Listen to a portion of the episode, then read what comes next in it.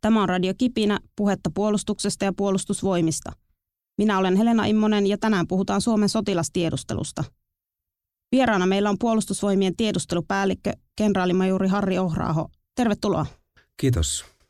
Sotilastiedustelu on nyt ollut paljon keskustelussa tietysti uusien lakien myötä, mutta ei mennä niihin ihan vielä, vaan aloitetaan aluksi sinun urallasi. Eli olet toiminut sotilastiedustelun parissa runsaat 15 vuotta nyt sotilasurasi aikana, niin miten alun perin päädyit tiedustelupuolelle? Tiedustelutoimiala on aina kiinnostanut ihan nuoresta upseerista lähtien ja silloin alussa jo, jo seurasin turvallisuusympäristön kehitystä ja, ja, ja myöskin tässä matkan varrella sitten olen opiskellut erilaisia kieliä, jotka on mahdollistanut sitten tätä hommaa eteenpäin ja ei päivääkään tarvitse katua. Mitä työhösi kuuluu tiedustelun parissa esimerkiksi nyt nykyisessä tehtävässäsi?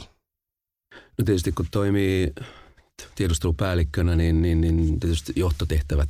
Ja, ja tärkeintä on se, että tukee mahdollisimman paljon alaisia heidän toiminnassaan sillä tavalla, että mahdollistaa heidän toimintansa maksimaalisesti. Ja sitten toisaalta äh, sitten tuolla asiakaspinnassa niin, niin äh, toimii äh, myöskin tämän analyysiä ja viestin viejinä tuonne ylöspäin.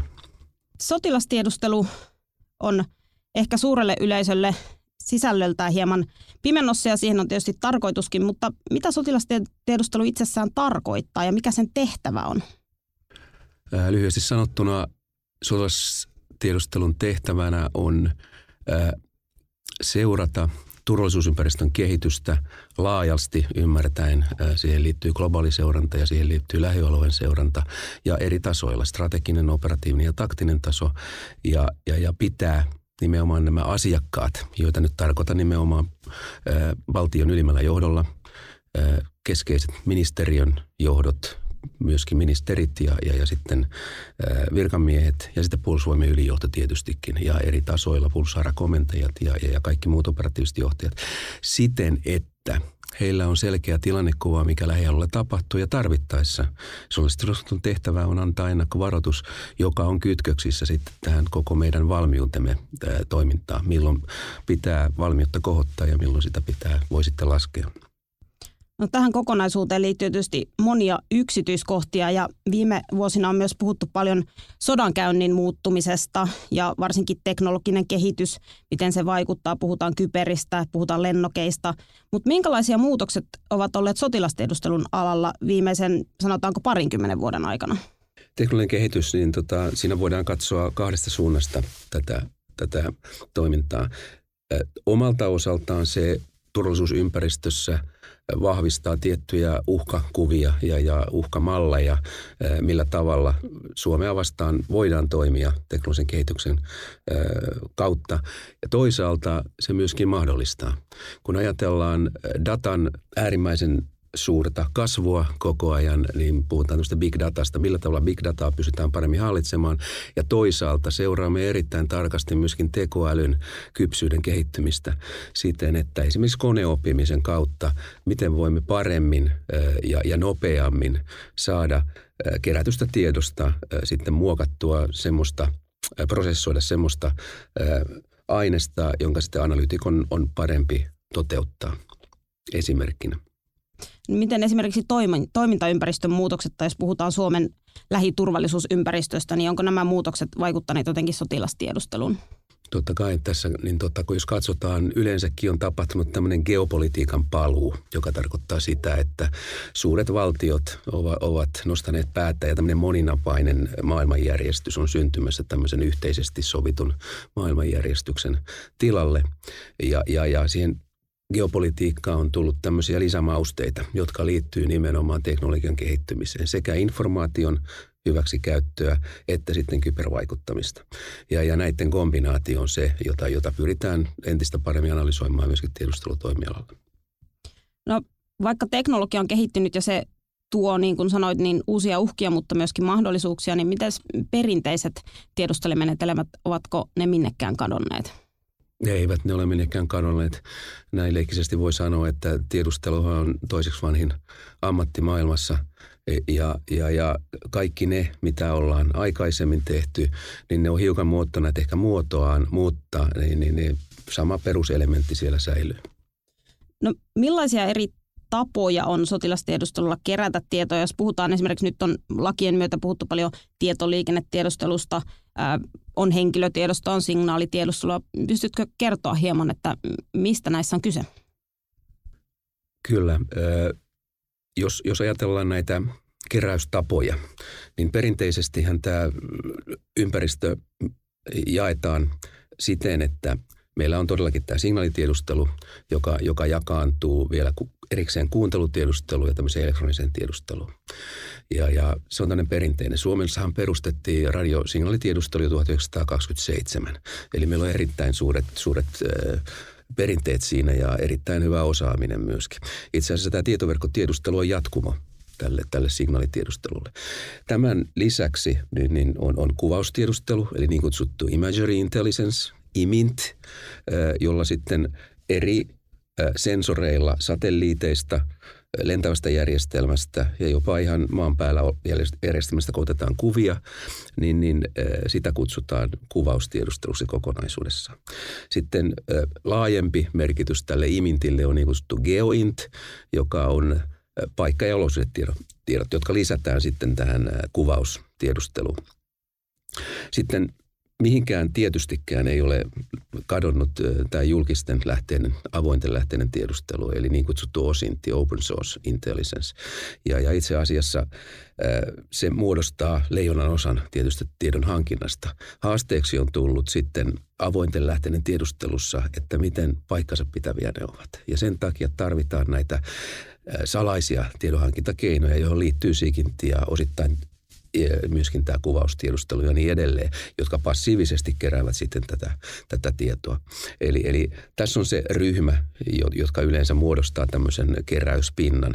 Ja nämä uudet tiedustelulait todellakin tuovat mahdollisuuden tietoverkkotiedusteluun joka jakaantuu sitten kahtia, eli, eli tietojärjestelmätiedustelu ja tietoliikennetiedustelu. Ja tämä viimeksi mainittu on herättänyt nyt sitten tämmöistä keskustelua, muun muassa yksityisen suojaan liittyen ja niin edelleen, mutta siitä kenties puhumme hiukan, hiukan myöhemmin.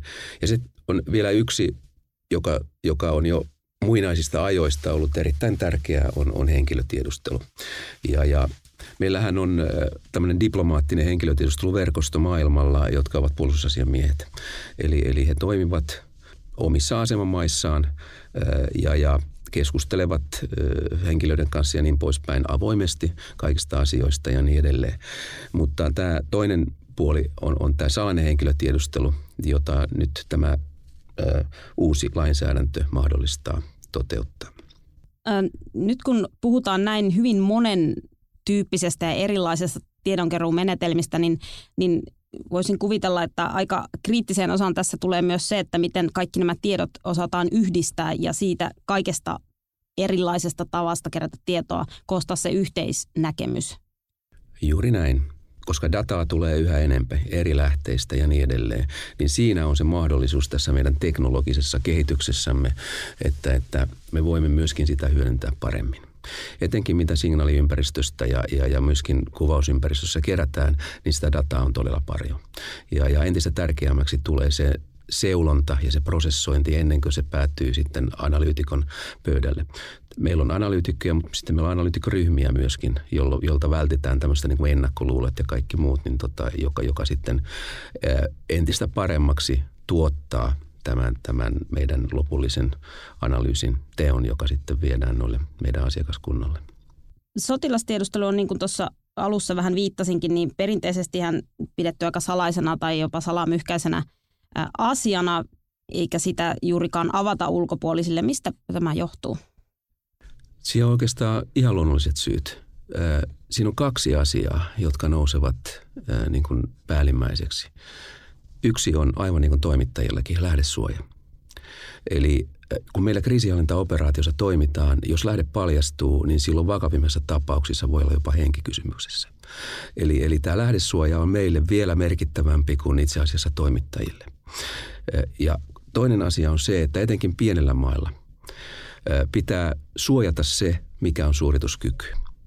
Eli, eli kun me keräämme todellakin noin moninaisesti tietoa, niin kuin äsken kuvasit – niin, niin kun sitä tietoa tulee ja meillä voi olla aivan uniikkia tietoa jostakin asiasta, jota, mitä millään muulla tavalla ei ole voinut saada muuta kuin esimerkiksi signaalitiedustelun tai sitten kuvaustiedustelun kautta ja niin edelleen.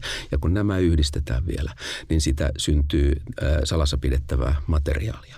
Ja nyt jos me, me kaikista toisimme julkisesti esille, että tiedämme tämän ja tämän ja tämän, niin se on helposti myöskin potentiaalisen vastustajan selville otettavissa ja se on mahdollista kiertää tämän jälkeen. Eli nämä kaksi asiaa, lähdesuoja ja oman suorituskyvyn salaaminen ja peittäminen, se, että mikä se todellinen suorituskyky on. Ja etenkin pienelle maalle tämä on erittäin tärkeä. Suurille maalle ei, ei ehkä niin tärkeä tämä oma suorituskyky, mutta meille se on tärkeä. Yhteiskunnan muuttuminen avoimempaan suuntaan kuitenkin ehkä asettaa myös sotilastiedustelulle hieman paineita avoimuuden suhteen. Miten aiotaanko puolustusvoimissa jotenkin tähän vastata ja onko esimerkiksi harkittu Ruotsin mallia, jossa tehtäisiin jonkinlainen vuosiraportti tai vastaavaa? Meillä ei ole mitään sitä vastaan, että, että meidän tuotteita käytettäisiin myöskin julkisesti hyväksi. Ja tätä Ruotsin mallia ehkä laajentaisin sen muutamaan muuhun maahan, jossa se on pidemmälle vietynä. Norjassa on niin kutsuttu Focus, eli, eli löytyy myöskin netistä julkinen versio, joka, joka tuli ulos tässä ä, muutama viikko sitten. Ä, Viro on julkaissut myöskin jo kaksi vuotta peräkkäin tämmöistä julkista avoisi, julkista uhka-arviotaan. Samaten Liettua. Liettualla tuli ulos nytten viime viikolla noin 60-70 sivua. Ja nämä on täyttä asiaa. Kysymys taas palautuu siihen näissä salassa pidettäviin asioihin, että nämäkään tiedustelupalvelut tietystikään eivät kerro semmoisia asioita, johon liittyy juuri nämä minun mainitsemani ongelmakohdat. Ja, ja se tarkoittaa sitä, että kun ne pyyhitään pois ja tehdään tämmöistä kokonaisanalyysiä, se vaatii niin kutsutun sanitoinnin. Sanitointi tarkoittaa sitä, että vaikka kysymyksessä olisi alun perin salainen tuote, raportti, niin se vaatii suhteellisen paljon työtä, suhteellisen paljon ryhmätyötä, että siinä saadaan todellinen julkinen raportti aikaiseksi. Minkä takia tämä mainittu Ruotsin, eli, eli tarkoittaa varmaan Försvarets radioanstalt, eli heidän signaalitiedustelu organisaationsa, minkä takia heidän pitää avoim, avoimesti tuoda esille että Heillä on oma budjetti, joka määritetään valtion budjetin kautta, ja he on sen budjetin takaa myöskin velvollinen kertomaan, että mitä sillä veronmaksajien rahoilla on tehty. Sotilastiedustelun tiedustelubudjetti on osa Suomen puolustusbudjettia. Se, mitä me teemme yleensä puolustusvoimissa, niin osa siitä on tiedustelubudjettia, joka päätetään aina erikseen vuosittain tai kehityssuunnitelmassa hiukan, hiukan pidemmällä aikajänteellä, niin puolustusvoimien sisäisesti. Eli näin ollen meidän sen takia ei ole mitään painetta tätä, tätä meidän avoimuutta lisätä. Mutta niin kuin sanoin, meillä on pohdinnassa tämä, tämä avoimuuden lisääminen muun muassa tuohon avoimempaan raportoinnin suuntaan. Ja, ja meillä on myöskin tämän lainsäädännön myötä periaatteessa käynnissä tämmöinen – rekrytointivaihe siihen, että, että, että henkilö, henkilöiden suhteen, että millä tavalla me voisimme tätä, tätä sitten tietyllä, tietyn aikajakson jälkeen niin tota, tuoda esille. Mutta kuten sanonut, sotilastilustolla itsellään ei ole mitään sitä vastaan, että mentäisiin tähän avoimempaan suuntaan. Eli jos tulkitsen oikein, niin voidaan mennä avoimeen suuntaan, mutta siihen tarvitaan lisäresursseja. Lisäresursseja Tietysti, ja nyt puhutaan nimenomaan henkilöstöstä ja henkilöstön osaamisesta ja niin edelleen. Eli sehän totta kai on tärkeä resurssi, mitä meillä on, henkilöstöresurssi. Millä tavalla sotilastiedustelu hyödyttää tai hyödyttääkö ja mitä annettavaa tiedustelulla on esimerkiksi siviiliyhteiskunnalle tai muille hallinnon aloille normaalioloissa? Hyödyttää luonnollisesti. Se ehkä näkyy kaikkein parhaiten välillisesti, koska me raportoimme meidän pääasiakkaitamme, niin kuin mainitsin, niin valtiojohtoa, presidenttiä, pääministeriä, ulkoministeriä, puolustusministeriä, ministeriä ja korkeimpia virkamiehiä siellä. Millä tavalla meidän tietoa ja, ja, ja raportointia käytetään hyväksi, niin se tulee välillisesti sitä kautta huomioitua. Totta kai teemme myöskin erittäin paljon tämmöistä hallintojen yli menevää yhteistoimintaa keskeisten yhteistyökumppaneiden kanssa, joita on tietysti suojelupoliisi, keskusrikospoliisi, valtioneuvoston kanslia ja niin edelleen. No, nyt kun tuossa aiemmin hieman puhuttiinkin mu- muuttuneesta sodankäynnin kuvasta, ää, niin viime vuosina on toki puhuttu myöskin paljon käytetty tämmöistä termiä kuin hybridisota, hybridiuhat. Toki voitaisiin myös väitellä siitä, että onko hybridi itsessään mitään uutta, mutta, mutta nyt se on ollut, ollut pinnalla tämä keskustelu, niin miten, kun puhutaan kuitenkin hybridiuhista, niin miten tiedustelu kykenee ikään kuin vastaamaan ei-perinteiseen sotilaalliseen voimankäyttöön ja siihen niin kuin mahdollisiin uhkiin, jotka onkin jotain muuta? Hybridivaikuttamiseen kuuluu myöskin sotilaisen voiman Kyllä. käyttö. Sitä, sitä ei saa koskaan unohtaa ja todellakin näitä käsitteitä tulee uusia ja tämmöistä hybridivaikuttamisesta käytetään myöskin nimitystä laaja vaikuttaminen, käytetään asymmetrinen vaikuttaminen ja niin edelleen. Eli, eli näitä syntyy koko ajan ja sen takia on, on tietysti merkittävintä se, että ymmärretään, mistä puhutaan. Ja todellakin hybridiuhat, me näemme sen tämmöiseksi laaja-alaiseksi vaikuttamiseksi, joka, jota todellakin on ollut kautta aikojen ni, niillä välineillä, mitä on ollut käytössä. Nyt nämä uudet välineet ovat hiukan kehittyneet. Meidän pitää muistaa sekin, että internet, eihän se ole kuin vajaa 30 vuotta vanha. Eli me emme ole vieläkään sinut internetin kanssa. Sen päälle tuli tämä informaation käyttö sosiaalisessa mediassa. Se ei ole kuin 15 vuotta vanha. Eli, eli olemme todella nuoren asian kanssa tekemisessä, jotka kaikki hiukan opettelevat, että mistä sinun kysymys. Ja valitettavasti nämä myöskin siinä tapauksessa mahdollistaa myöskin tämmöisen vaikuttamisen keinot niin kyberulottuvuudessa kalastelun osalta ja niin edelleen ja, ja, ja haavoittuvuuksien etsimisessä, kun sitten informaation vaikuttamisessa suoraan. Ja nämä on noussut nyt niin hybridivaikuttamisessa keskiöön, mutta siellä on taustalla myöskin taloudellinen vaikuttaminen, poliittinen vaikuttaminen, diplomatian vaikuttaminen, näitä on ollut aina, mutta ja sotilainen vaikuttaminen. Se voi olla sotilaallisen voimalla voiman nä- näyttöä, se voi olla sotilaisen voimalla uhkaamista tai vastaava, joka täydentää sitten tätä kokonaispalettia.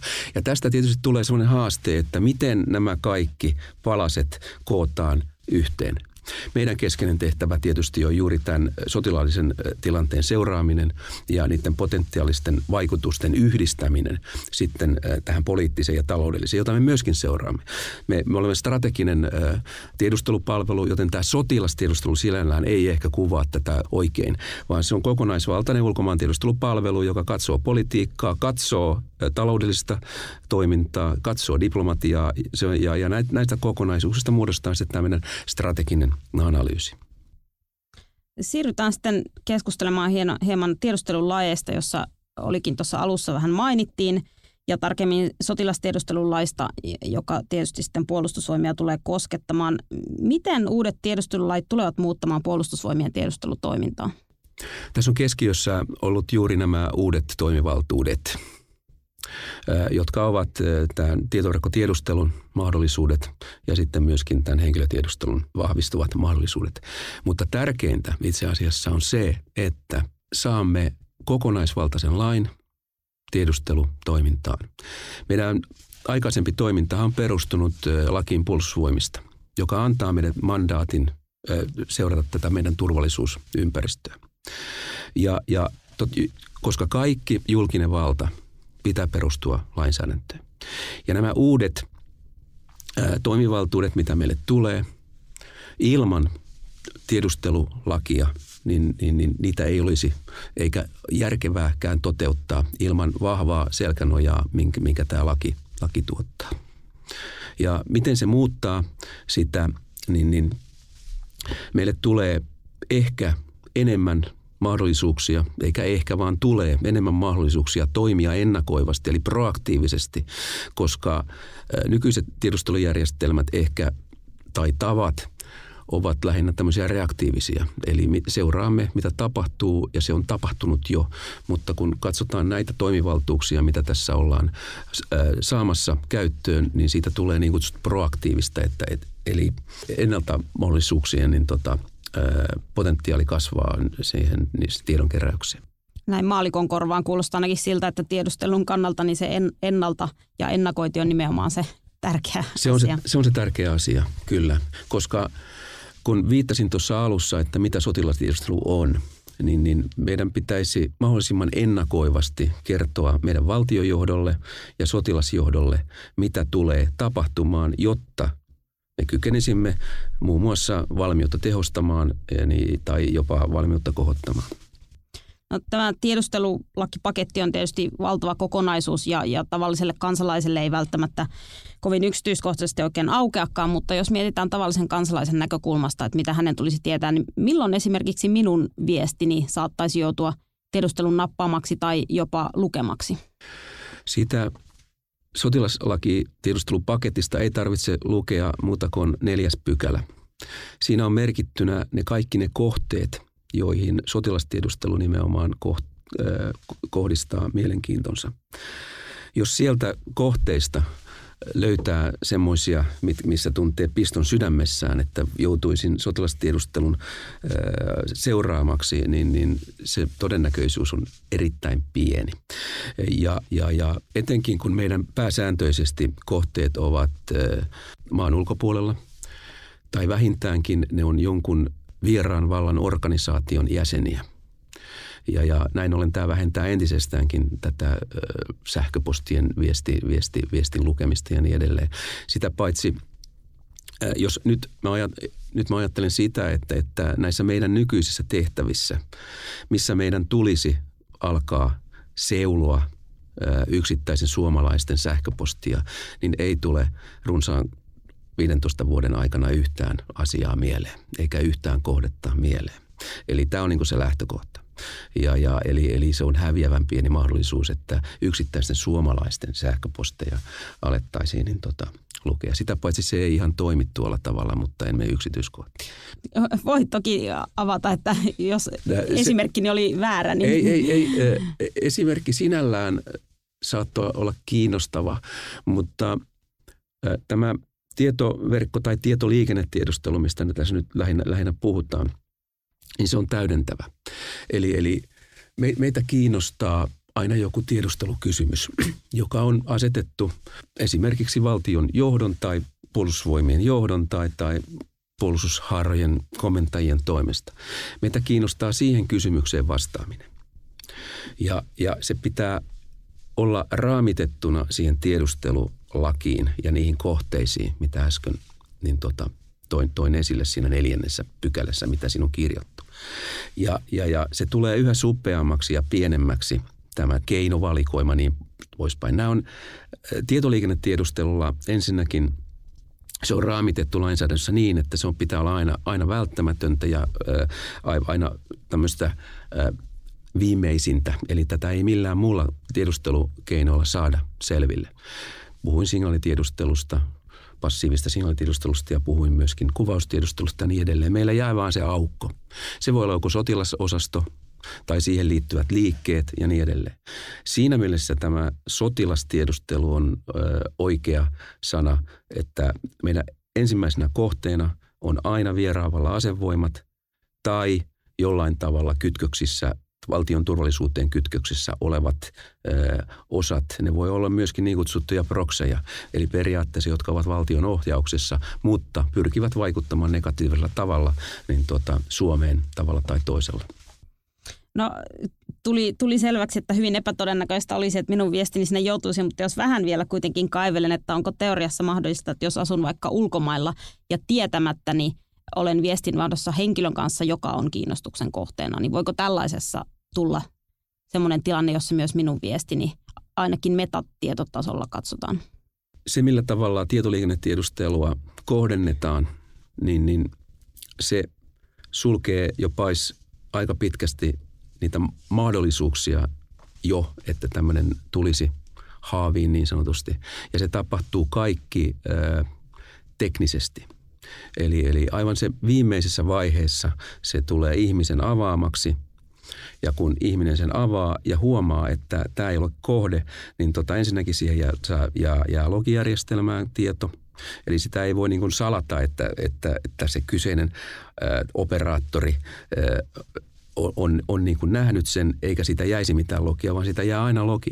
Ja sitten taas se valvontajärjestelmä niin katsoo sitä, että mitä sille on sen jälkeen tehty.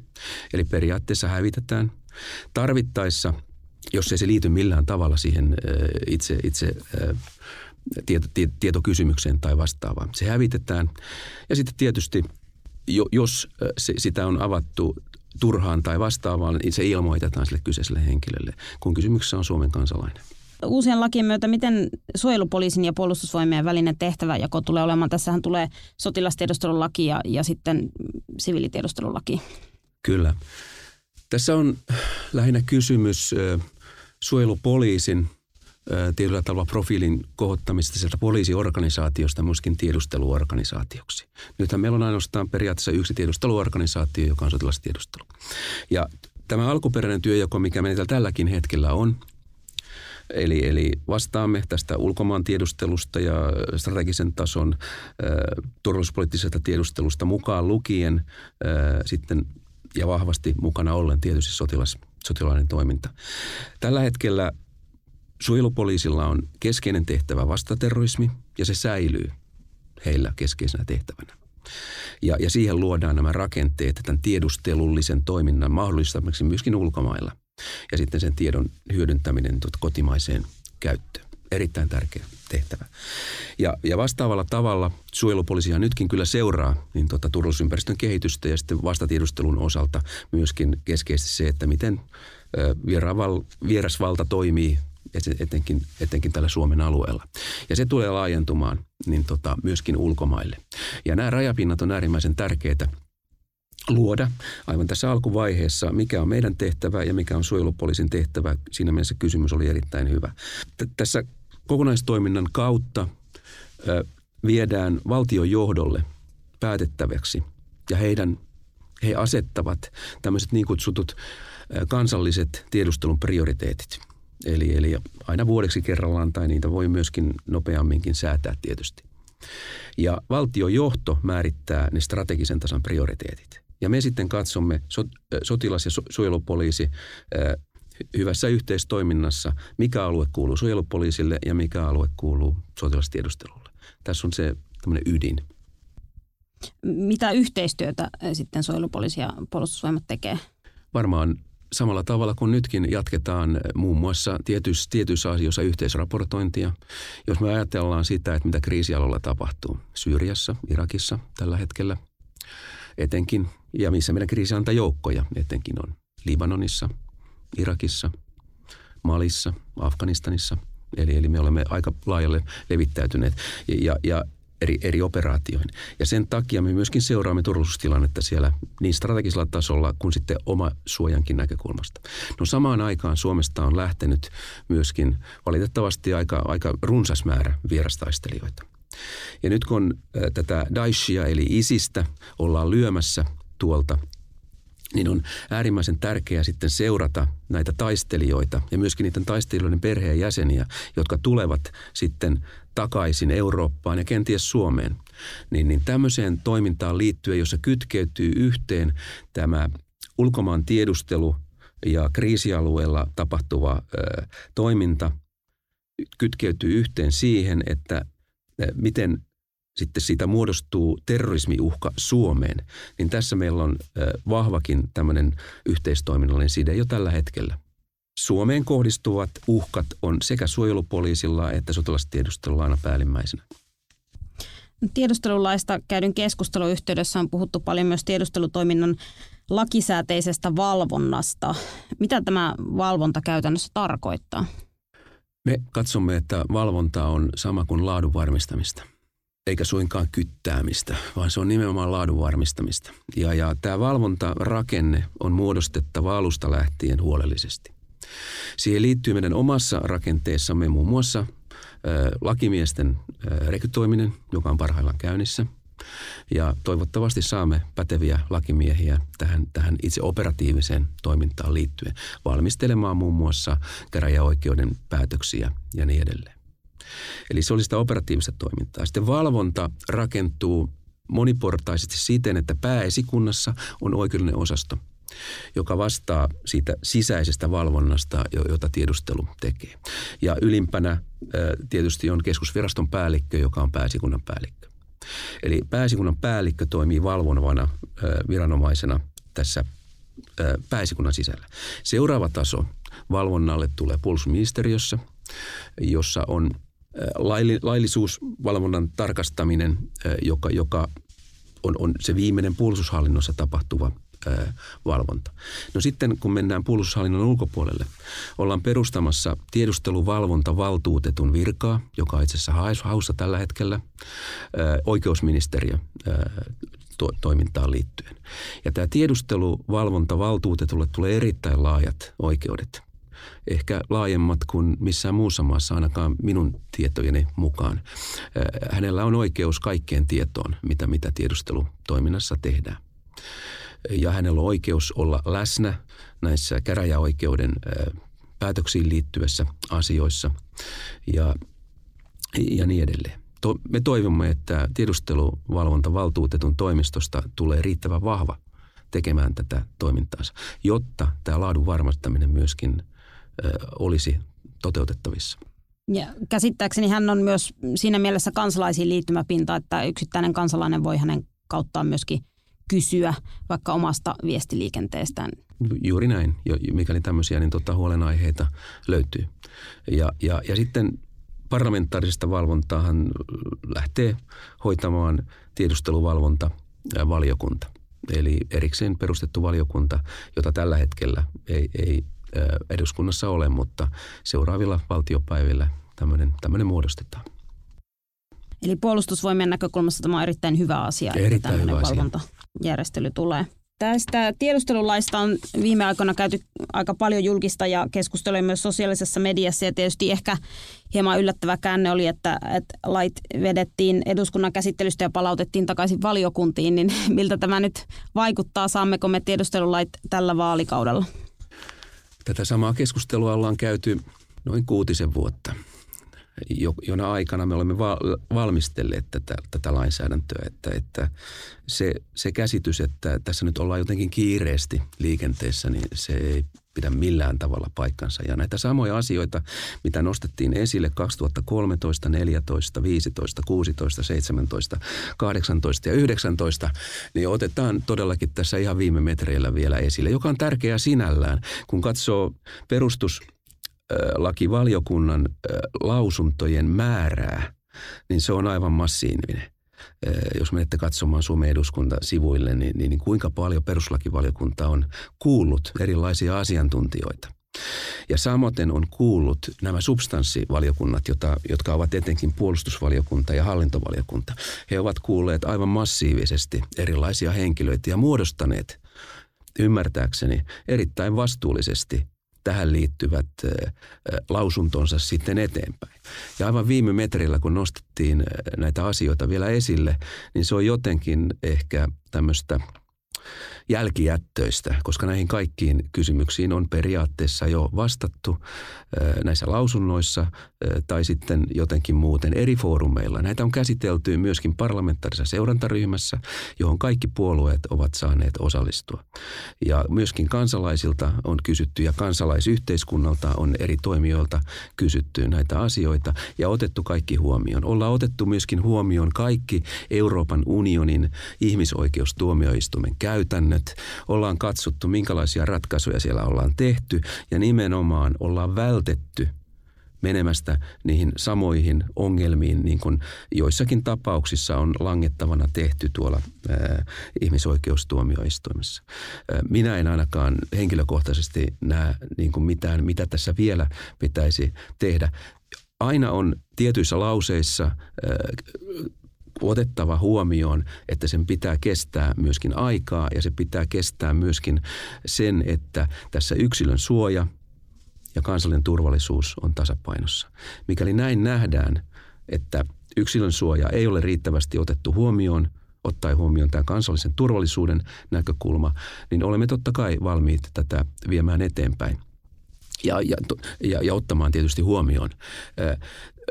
Toinen asia on se, että kun meitä haastetaan kertomaan yksityiskohtaisesti, millä metodeilla, milloin ja, ja jopa niin tota, ihan tämmöisiin yksityiskohtaisiin hakumenetelmiin liittyen. Niin tässä tullaan siihen kohtaan, kun sanon, että on salassa pidettäviä asioita kaksi. Lähteet ja sitten on tämä suorituskyky. Suorituskykyyn liittyy keskeisesti metodit – Eli jos me kerromme kaikille auki sen, että millä tavalla aivan yksityiskohtaisesti me teemme tämän, sen pystyy kiertämään. Sillä ei ole enää mitään merkitystä koko tällä, tällä, tällä toiminnalla, mikäli se on ihan kaikille avoin. Koska tätä lainsäädäntöä katsotaan myöskin ulkomailla tarkasti ja, ja siellä rivi riviltä käydään läpi, millä tavalla me pystymme kiertämään ne toimet, mitä Suomen sotilastiedustelu toteuttaa ö, ulkomaille.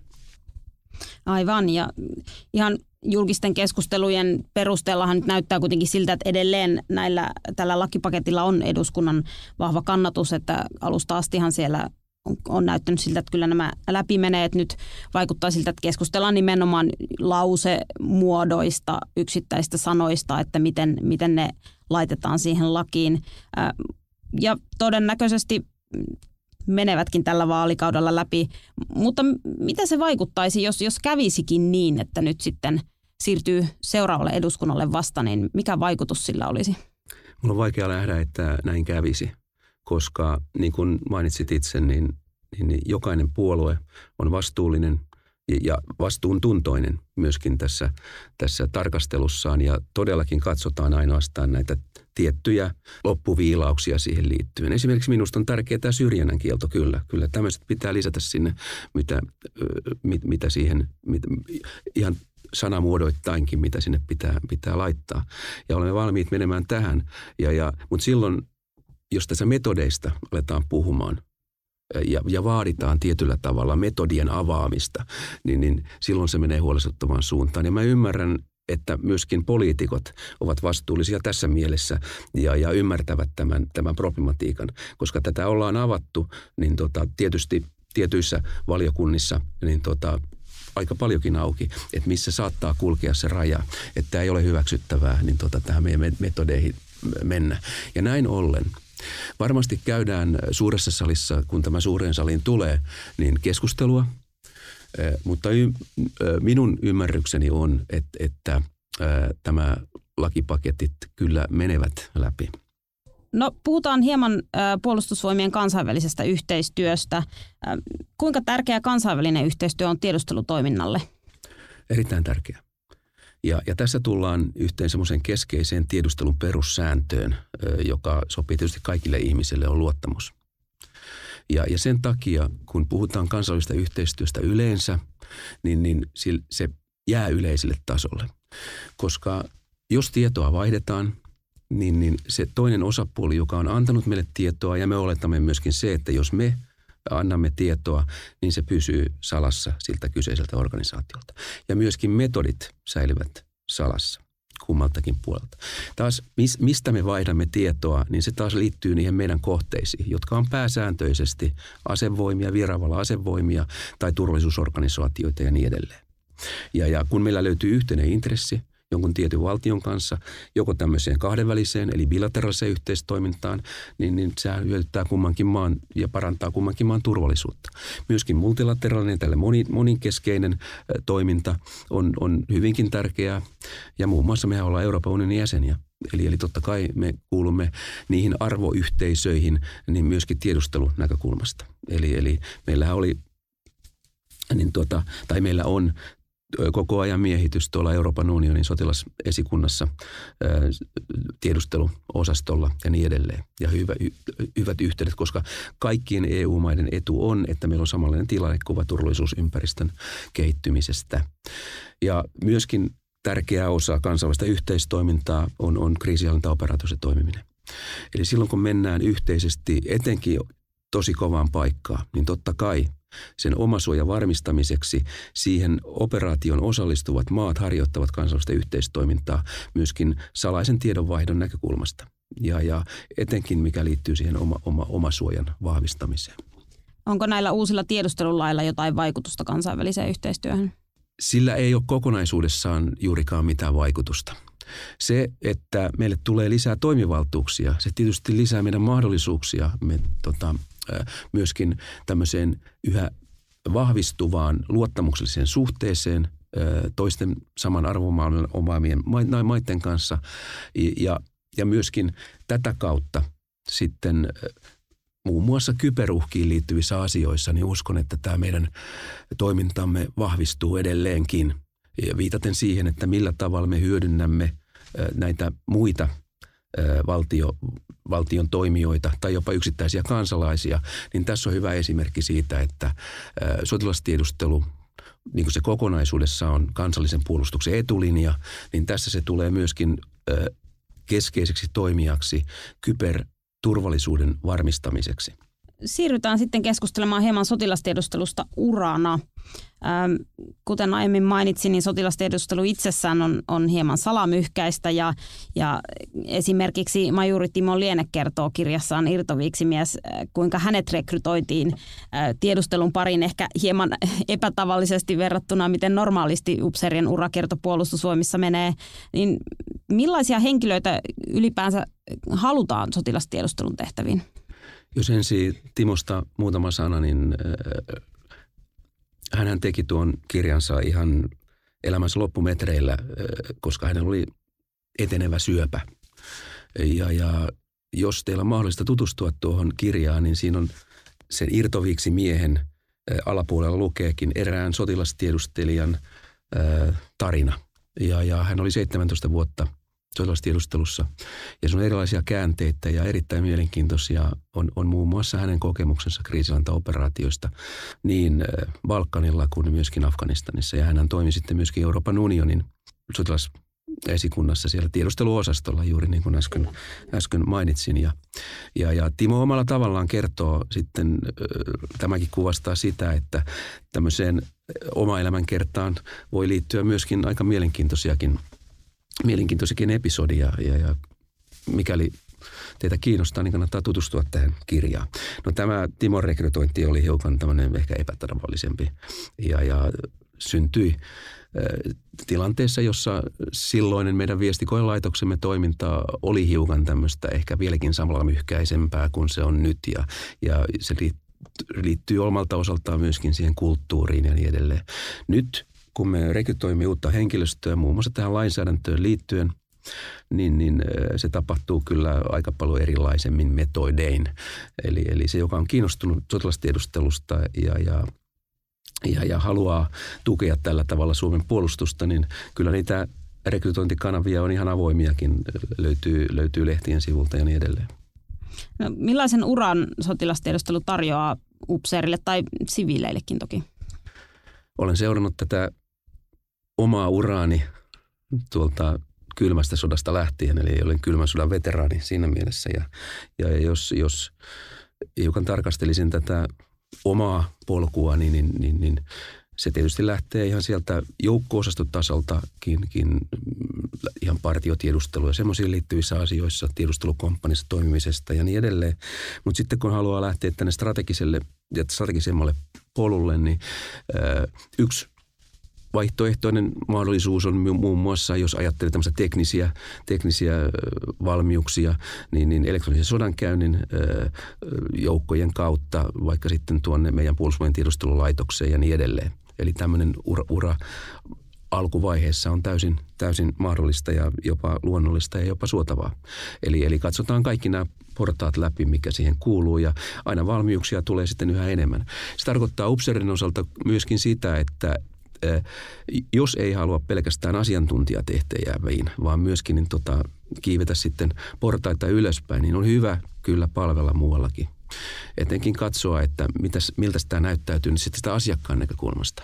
Oli sitten patalinan komentijana tai, tai prikaatin komentijana tai, tai, tai vastaavana. Ja, tai sitten operatiivisessa suunnittelussa tai henkilöstöpuolella tai ihan missä tahansa. On hyvä katsoa heikon ulkopuolelta, miltä se tiedustelu näyttää. Sitten jos katsoo, niin tota, ammattialiupseerien puolelta, niin, niin erittäin hyviä tehtäviä on juuri tällä operatiivisella keskeisellä hands-on tehtävä puolella, joka liittyy siihen muun muassa tiedon hankintaan ja sillä alkujuurilla Ja, ja siinä on tietysti tekniset avut hyviä ja, ja sitten myöskin tämmöinen analyyttinen päättelykyky ja niin edelleen. Siviileille, joita itse asiassa alkaa olla pikkuhiljaa melkein puolet meidän, meidän organisaatiosta, tässäkin tämä sotilastiedustelu ehkä kuvastaa vähän väärää mielikuvaa. Me emme laske pelkästään panssarivaunuja, vaan todellakin katsomme tätä maailmaa hiukan laajemmin ja silloin tullaan sitten tähän siviili, siviilipuoleen – ja, ja meillä on äärimmäisen onnistuneita rekrytointeja muun muassa eri osa-alueen, eli, eli kielitaidon omaavia henkilöitä ja, ja analyyttisiä henkilöitä, jotka sitten tukevat tätä, tätä omaa, omalla toiminnallaan tätä, tätä sotilastiedustelun kokonaisuutta. Ja sitten erilaisia tehtäviä siviileille on, on totta kai meilläkin täytyy olla tietyllä tavalla hallintoa. Sitten meillä täytyy olla, myöskin tämä lainsäädäntö valmiudet kunnossa. Viittasin juuri tähän rekrytointiin ja niin edelleen. Ja meillä on kaksi eri tasoa tässä lakikysymyksessä. Meillä on jotka, jotka ovat tiedusteluviranomaisia. Meillä on pääesikunnassa tiedusteluosasto ja sitten meillä on tuolla Puolustusvoimien tiedustelulaitos, joka on tämän tiedusteluosaston ohjauksessa. Ja se tiedustelulaitoksessa löytyy erittäin laajalaisesti tehtäviä, aina teknisestä osaamisesta sitten tähän analyysipuoleen. Eli, eli kaikkia, aina teknikoista humanisteihin ja, ja, ja, ja eteenpäin. No millaista, onko helppoa tai haastavaa rekrytoida, jos nyt mietitään vaikka siviiliosaajia ja mietitään tällä kybersaralla esimerkiksi tai, tai muissa erityistehtävissä, niin onko rekrytointi helppoa vai haastavaa? Meidän täytyy sanoa ihan oli, oli pieni yllätyskin se, että, että meille tähän, etenkin tähän uuteen osaamiseen, mitä nyt olemme kehittämässä, eli tietoverkkotiedusteluun liittyen, kyberiin liittyen, niin, niin meillä juuri ei ole vaikeuksia tässä ollut. Ja, ja, ja erittäin pätevää henkilöstöä on koko ajan pyrkimässä meille. Ja ilmeisestikin on, on niin, että juuri tämä uusi suorituskyky ja sen rakentaminen ja, ja operoiminen sitten, kun se on valmis, niin tietyllä tavalla stimuloi henkilöitä, jotka, jotka ovat siihen suuntautuneet. Meillä ei ole mahdollisuuksia tietystikään aina kilpailla siviilimarkkinoiden kanssa, koska näistä ICT, informaatio, kommunikaatio ja teknologisista henkilöistä todella on, on myöskin siviilimarkkinoilla pulaa tällä hetkellä. Ja siinä mielessä kysymys on ihan oikein suunnattu. Ö, mutta toistaiseksi meillä ei ole ongelmia. Mehän olemme jo alkaneet rekrytoida tähän näitä uutia suorituskykyjä silmällä pitäen noin kolme-neljä vuotta sitten henkilöstöä. Ja, ja aina vuosittain otetaan tietty määrä, määrä sisään ja kun meille tullaan tehtävään, niin, niin kun tullaan tähän turvallisuuspuolelle, niin, niin siinä on aina tämmöinen tietty etsikkoaika, jotta saa tämän turvallisuus, laajan turvallisuus tai suppean turvallisuuden sopimuksen kautta oikeudet sitten käyttää näitä meidän, meidän eri järjestelmiä. Se kestää hetken aikaa, mutta sitäkin pyrimme koko ajan niin tota, joustavoittamaan. Millaisia rajoitteita tiedustelun parissa työskentely asettaa sitten henkilölle, tai onko siinä jotain rajoitteita? No se on tietysti keskeinen rajoite, että kun aika paljon ollaan tekemisissä luottamuksellisen materiaalin kanssa. Eli meillä on turvaluokat puolustusvoimissa ja valtiohallinnossa siten, että on julkiset asiakirjat. Sitten on käyttörajoitettu asiakirjat, joka on ainoastaan semmoisten henkilöiden tietoa, jotka virkatehtävissä niitä tarvitsevat. Sitten on luottamuksellinen tieto, joka on jo sellaista, että sitä ei kotiin enää viedä. Sitten mennään salaiseen tietoon, jonka jäljitettävyys pitää olla varma. Sitten on vielä erittäin salaista tietoa. Kun olet sotilastiedustelu ytimessä, niin pääsääntöisesti käsittelet näiden kolmen ylimmän turvaluokan asioita. Ja, ja se, mitä siellä luottamuksellisissa salaissa, erittäin salaisissa asiakirjoissa on, niin sitä tietoa ei saa levittää muualle. Ja, ja näin ollen tässä tulee oikeastaan se ainoa rajoitus – sellaista asiaa, mikä on salassa pidettäväksi määrätty, niin sitä ei julkisteta. Sitä ei julkisteta edes läheisille. Ja tässä tullaan jälleen kerran tämän luottamuksen kanssa tekemisiin. Eli, eli semmoinen tieto, mikä sinulle on uskottu, niin se pitää pitää omana ja sen yhteisön tai organisaation tietona. Mutta muita rajoitteita mun on vaikea nähdä. Tietysti täytyy olla aina valpas siinä mielessä, jos ja kun matkustaa ulkomaille tai ulkomailla yleensä, niin saattaa olla, jos sinut tiedetään tiedusteluorganisaatiossa palvelevaksi, niin sen kyseisen maan vastatiedustelu saattaa olla kiinnostunut niin tuota sinun liikkeestäsi.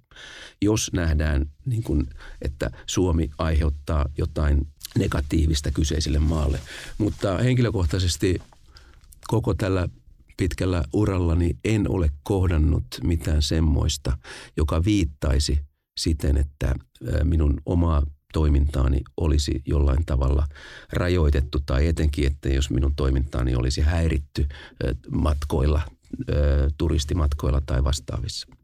Eli sitä ei pidä liiotellakaan sitten myöskään. Mitäs tiedustelukoulutuksen kehittäminen puolustusvoimissa, näetkö jotain tarvetta kehittää koulutusta tai onko esimerkiksi jotain yhteistyöliittymäpintoja. Nythän niin kuin Jyväskylän yliopistossa on, on tiedustelukoulutusta ja käynnistyy monitieteellinen turvallisuuden ja strategisen analyysin maisteriohjelmakin, niin, niin onko jotain nähtävissä tai ehkä yhteistyötä tai, tai muuta kehitystä? Etenkin äh, otan lämmöllä vastaan tämän, tämän, tämmöiset koulutusohjelmat, jotka tähtäävät joko diplomatian tielle tai tähtäävät turvallisuus, turvallisuusasiantuntijoiden tielle tai jopa tiedusteluanalyytikoiden tielle, niin jossa erilaiset asiat kohtaavat ja, ja tulee tämmöistä kokonaisvaltaista liittymäpintaa, mihin sitten ikinä sijoittuukin itse. Ja, ja etenkin tämä koulutusohjelma, mihin viittasit, niin tota, on erittäin tervetullut. Maanpuolustuskorkeakoulussakin viritellään tämmöistä mahdollista lähestymistapaa, joka on hyvä asia.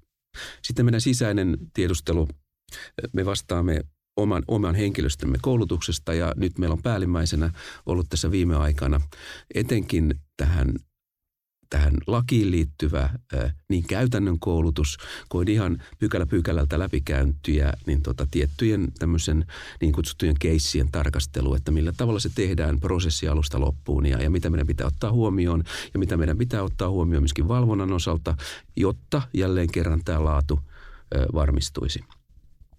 Ja sitten se, mikä tulee näihin uusiin tiedonhankinta tapoihin tai niin toimivaltuuksiin, niin siihen tietysti olemme myöskin keskittynyt tässä ihan viime aikana. Muuten meillä on oikeastaan tämä paketti erittäinkin hyvin kasassa.